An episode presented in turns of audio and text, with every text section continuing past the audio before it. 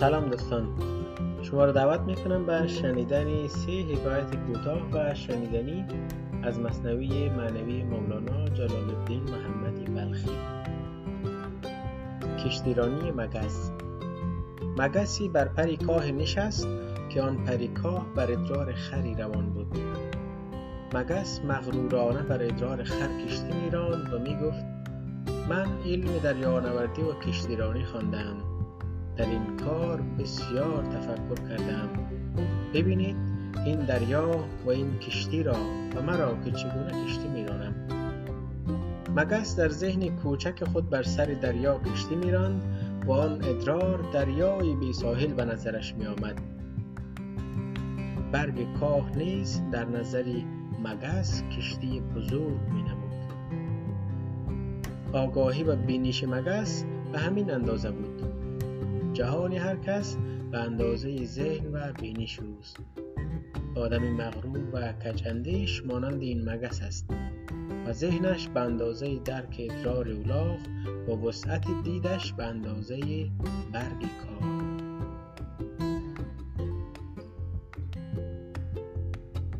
حکایت دوم خرس و اژدها اژدهایی خرس را به چنگ آورده بود و می‌خواست او را بکشد و بخورد. خرس فریاد می‌کرد و کمک می‌خواست. پهلوانی رفت و خرس را از چنگ اژدها نجات داد. خرس وقت مهربانی آن پهلوان را دید و پای پهلوان افتاد و گفت من خدمتگزار تو می‌شوم و هر جا بروی با تو میآیم. آن دو با هم رفتند تا اینکه به جایی رسیدند. پهلوان خسته شد و می‌خواست بخوابد. خرس گفت پهلوان تو آسوده بخواب من نگهبان تو هستم. مردی از آنجا میگذشت. مرد از پهلوان پرسید این خرس با تو چی می‌کند؟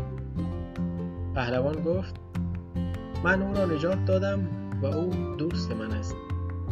مرد گفت به دوستی خرس دل مده که از هزار دشمن بدتر است. پهلوان گفت این مرد حسود است. خرس دوست من است. من به او کمک کردم و او هرگز به من خیانت نخواهد کرد. مرد گفت دوستی و محبت ابلهان آدم را می فریبد او را رها کن زیرا خطرناک است. پهلوان گفت ای مرد مرا رها کن و برو تو حسود هستی. مرد گفت دل من می‌گوید که این خرس به تو زیان بزرگی خواهد زد.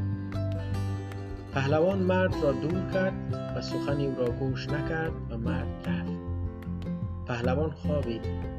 مگسی بر صورت پهلوان مینشست و خرس مگس را می‌زد. مگس دوباره مینشست و چندین بار خرس مگس را زد اما مگس از پهلوان دور نمی‌رفت.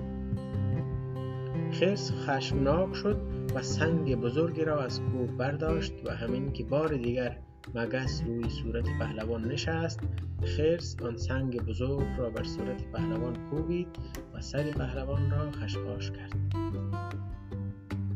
مهر آدم نادان مانند دوستی خرس است. دشمنی و دوستی او یکی است. دشمن دانا بلندت می کند بر زمینت می زند نادان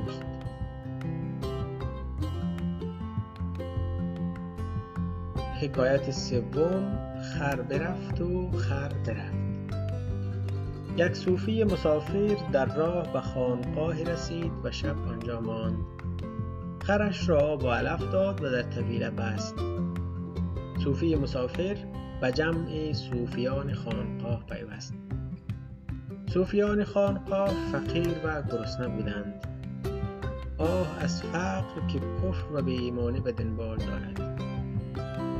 صوفیان خانقاه پنهانی خر صوفی مسافر را فروختند و پول آن را غذا خوردنی و نوشیدنی خریدند. آن شب جشن مفصلی در خانقاه برگزار شد. صوفیان خانقاه مسافر خسته را احترام کردند و از خوردنی ها و نوشیدنی ها با هم لذت بردند.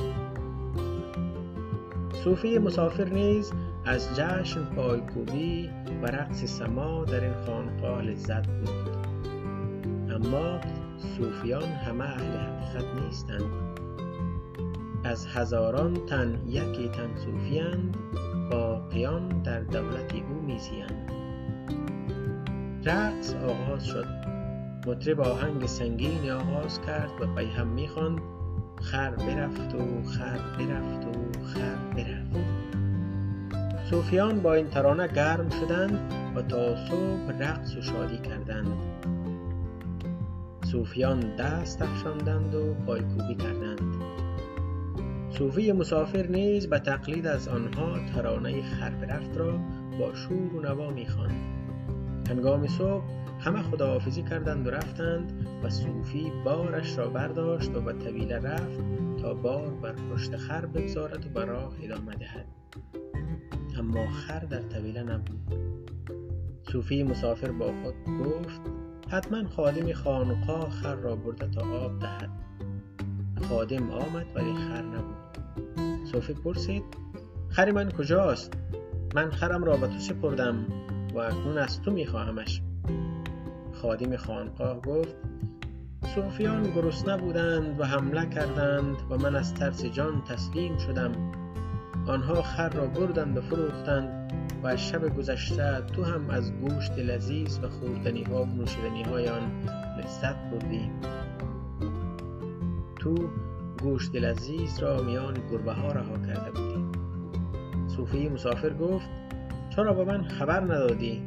حالا آنها همه رفتند من از چه کسی شکایت کنم؟ خرم را چه کسی فروخته و چه کسی برده است؟ خادم گفت به خدا قسم چند بار آمدم تا تو را خبر کنم.